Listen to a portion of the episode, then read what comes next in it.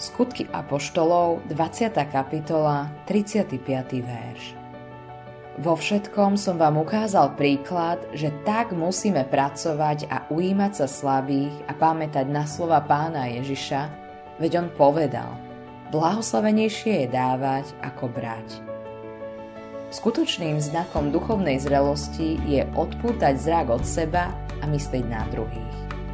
Ako veriaci, by sme mali hľadať spôsoby, ako druhým povedať o Ježišovi a učiť ich.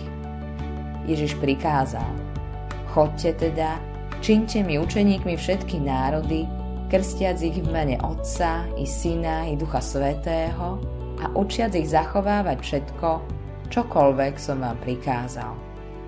Aj hľa, ja som s vami po všetky dni až do konca sveta.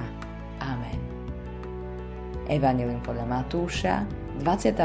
kapitola, 19. až 20. verš. Toto sa nazýva veľké poverenie a Ježiš tu hovorí, že bude s človekom, ktorý to robí. Čo to znamená učiť ľudí? Znamená to vziať ich pod svoje krídla a pomôcť im duchovne sa postaviť na nohy. Učeníkovanie je dôležité nielen pre nových veriacich, ale aj pre starších. Starší veriaci, ktorí učenikujú mladších, ich stabilizujú a na oplátku im to dodáva energiu. Keď chodíš do zboru 10, 10 alebo 20 rokov, môžeš začať veci kritizovať. Hudba je príliš hlasná, alebo kázne sa ti zdajú príliš dlhé. Možno niekedy nariekáš a stiažuješ sa – ak je však s tebou úplne nový veriaci, nebude kritizovať kázanie ani církev.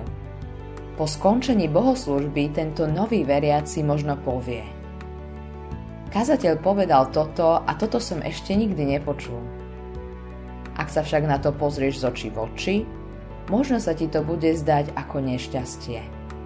Zrazu zistíš, že si posolstvo podrobne rozobral.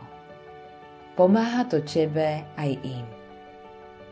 Mnohí z nás sa však opravdu nedelia, ale ju hromadia.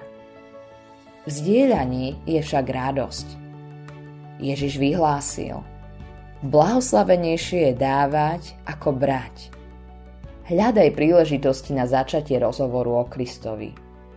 Podľa svojich možností sa snaž viesť ľudí k pánovi a potom ich učiť. Autorom tohto zamyslenia je Greg Laurie.